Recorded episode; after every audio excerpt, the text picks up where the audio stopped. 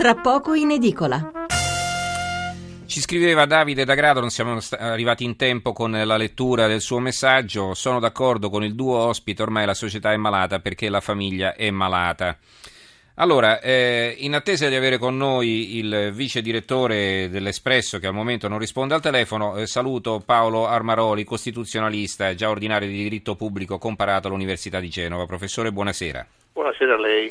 L'abbiamo chiamata per parlare della vicenda Napolitano. Allora, eh, come sapete, eh, la Corte d'Assise di Palermo ha deciso di non autorizzare la presenza di Rina e Bagarella all'audizione del presidente Napolitano nel quadro del processo sulla trattativa Stato-mafia e, e, si fioccano naturalmente su tutti i giornali i commenti. Alcuni si limitano in prima pagina a dare la notizia, altri invece eh, si dividono appunto sull'interpretazione eh, da dare a questo, a questo, evento. Allora, intanto partiamo dai semplici titoli, dai richiami in prima pagina, il giornale di Sicilia.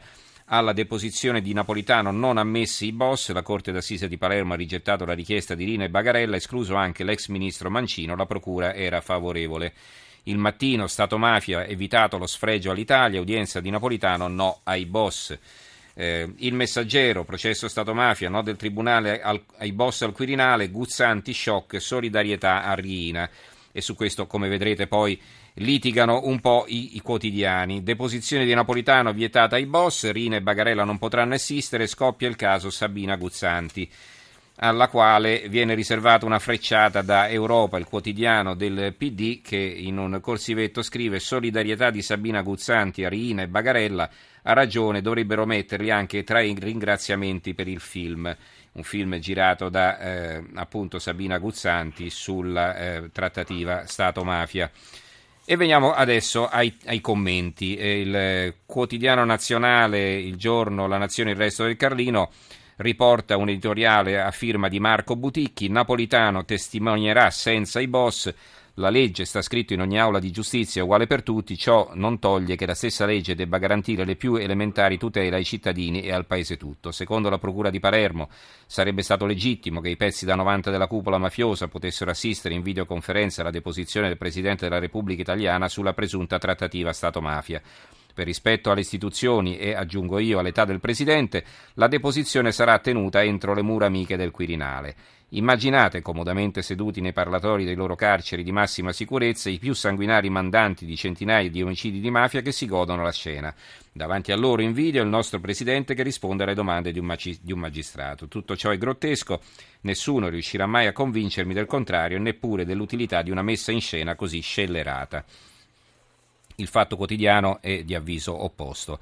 Apre naturalmente con un titolo proprio su questo, Rina e Mancino giù dal colle, processo a rischio nullità, il Tribunale di Palermo blinda la testimonianza di Napolitano, gli imputati non potranno essere presenti al Quirinale il 28 ottobre, diritto alla difesa sacrificato sull'altare dell'immunità del Capo dello Stato.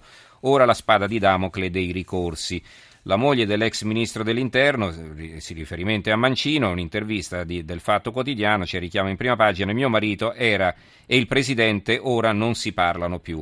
Sabina Guzzanti solidale, i traditori dello Stato sono peggio dei mafiosi, questo ha scritto Sabina Guzzanti in un tweet suscitando la reazione di tutto il mondo politico. L'editoriale a firma di Marco Travaglio, lo statuto Giorgino, scrive Travaglio, dopo l'ordinanza della Corte d'Assise di Palermo che vieta agli imputati e alle parti civili di presenziare al loro processo perché il testimone napolitano non li vuole e dopo la sentenza del Tribunale di Roma che condanna due bersagli fissi su Sua Maestà, De Magistris e Genchi per abuso d'ufficio senza competenza né danno ingiusto, cioè senza reato, si impone un lesto ritorno allo Statuto Albertino. Articolo 2. Lo Stato è retto da un governo monarchico rappresentativo. Articolo 3. Il potere legislativo è collettivamente esercitato dal re e da due Camere. Articolo 4. La persona del re è sacra ed inviolabile. Articolo 6. Il re nomina tutte le cariche dello Stato e fa i decreti e regolamenti necessari per le esecuzioni delle leggi per la Corte di Palermo, Rina e Bagarella, collegati in videoconferenza col Quirinale e Mancino presente nell'ufficio dell'amico con i parenti decaduti di via Gergofli, avrebbero violato, aperte le virgolette, le prerogative di un organo costituzionale qual è il Presidente della Repubblica e l'immunità della sua sede, minacciando financo l'ordine pubblico e la sicurezza nazionale. Si domanda Travaglio. Mancino si sarebbe avventato su Re Giorgio che non gli risponde più al telefono? I boss avrebbero potuto sbucare dal video e piazzare una bomba sotto la scrivania? Dai, su, siamo seri. Ancora più avvincenti i motivi della condanna di De Magistris e Genchi. I due imputati sostenevano che per chiedere al Parlamento l'autorizzazione a usare i tabulati di telefono in uso ai parlamentari bisogna prima acquisirli per sapere a chi sono intestati, quali numeri li chiamano e ne sono chiamati e da quali celle territoriali per accertare se il telefono lo usa il parlamentare o magari un parente, un portaborse, un amico sprovvisto di immunità. Ma il Tribunale di Roma taglia la testa al toro, basta che un telefono venga sfiorato da un parlamentare e diventi di per sé immune, anche se lo usa un altro che parlamentare non è. L'immunità conclude eh, Travaglio, è contagiosa come il virus Ebola. Quindi, se un ladro ruba il cellulare a un onorevole e poi ci organizza una rapina, per indagare occorre il permesso della Camera.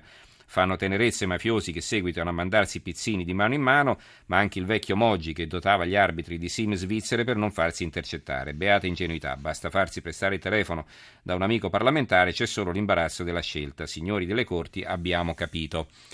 Libero. Libero titola Il Marchese del Colle, Rine e Bagarella non assisteranno alla deposizione di Napolitano sulla trattativa Stato-mafia, una forzatura dei giudici a tutela di un presidente che di forzature ne ha fatte sin troppe e su quelle andrebbe interrogato. C'è il commento di Filippo Facci, Totò Sabina. È anche colpa nostra, scrive Facci, lo è per esempio se ci ritroviamo a citare di nuovo Marco Travaglio, uno che ha scritto ieri che l'assenza di Rina all'audizione di Napolitano corrisponde a violare i diritti come neppure a Guantanamo. Uno che ha scritto ieri che politici e garantisti ignorano la Costituzione come forse la ignora, notiamo, anche la Corte d'Assise di Palermo, la quale ha ricordato semplicemente come la presenza di certi mafiosi in udienza sia da escludere anche nei processi ordinari, figurarsi in un'udienza al Quirinale ma è colpa nostra se rilanciamo questi forcaioli matricolati che diventano garantisti solo per difendere Rina e Bagarella, come pure Sabina Guzzanti, una poveretta che ieri ha solidarizzato con due stragisti e ha scritto che i traditori delle istituzioni, chi sarebbero poi, ci fanno più schifo dei mafiosi. È colpa nostra se organizziamo talk show grotteschi dove le Guzzanti e De Magistris pontificano sul veluto, è colpa nostra se andiamo a leggere centinaia di commentatori sottosviluppati sul fatto online che equiparano la mafia allo Stato come intanto i grillini fanno in Parlamento. Colpa nostra dunque, se stiamo qui a ribattere e rispondere la TV a rilanciare, come se la gente un minimo equilibrata e i poveracci speculatori giocassero tutti lo stesso torneo Gettare merda sul prossimo per il plauso ghignante della parte più stupida e frustrata della popolazione in Italia è un mestiere. Noi, anche noi, gli diamo mercato.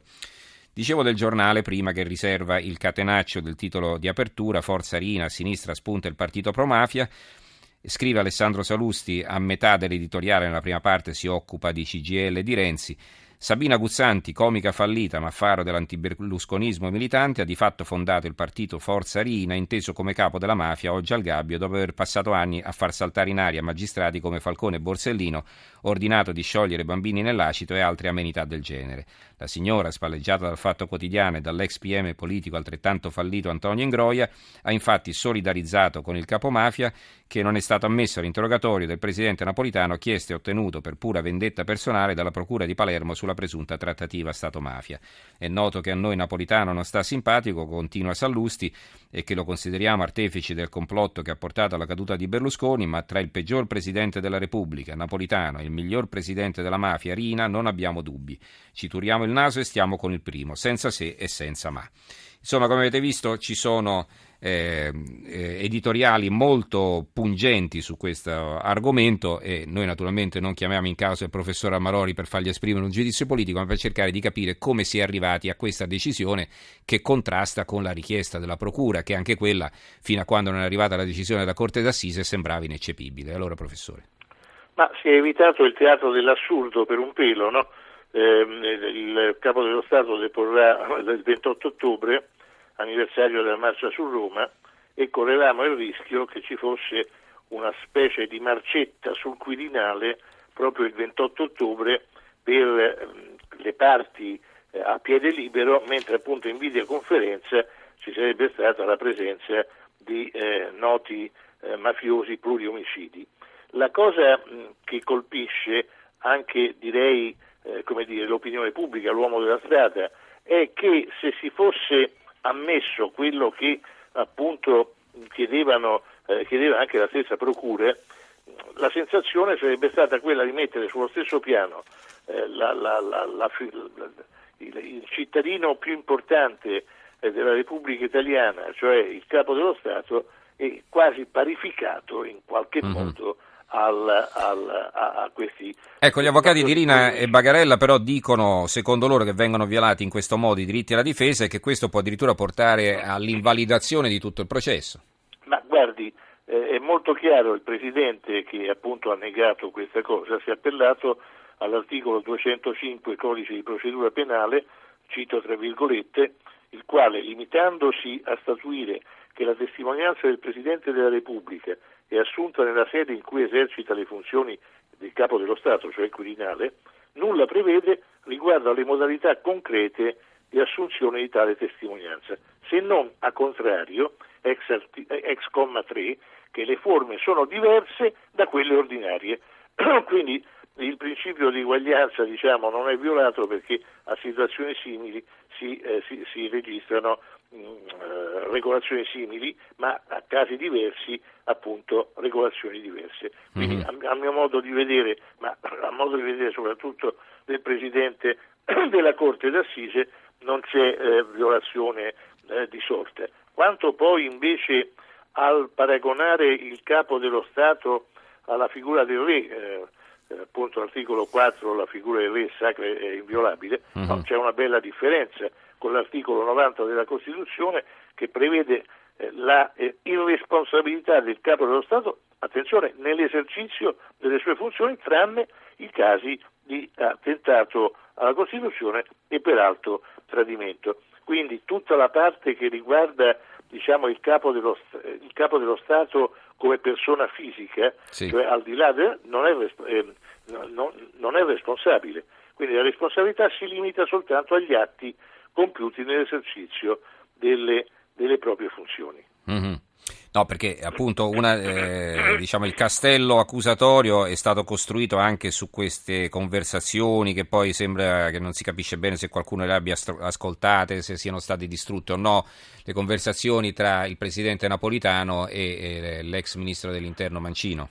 Sì, ma qui c'è da dire anche un'altra cosa, cioè che mh, il capo dello Stato mh, ha, ha detto di sì alla deposizione, ma ha anche chiarito in maniera direi inequivoca che mh, tutto quello a sua conoscenza, eh, relativamente soprattutto alla lettera del suo collaboratore poi morto dopo poco tempo, mh, non, non, chiarisce nessun punto della, della ipotetica, mm-hmm. eh, ipotetica, transazione tra eh, appunto Stato e, e, mafia. Quindi voglio dire, il capo dello Stato il 28 ottobre non potrà fare altro che ribadire quanto eh, già detto nella nota. Quindi mi pare che tutto quanto ci sia molto theater, ci sia molto teatro mm-hmm. e, e poca, dire, poca, sostanza, salvo quello di giocare a, a tre palle un soldo, insomma, no?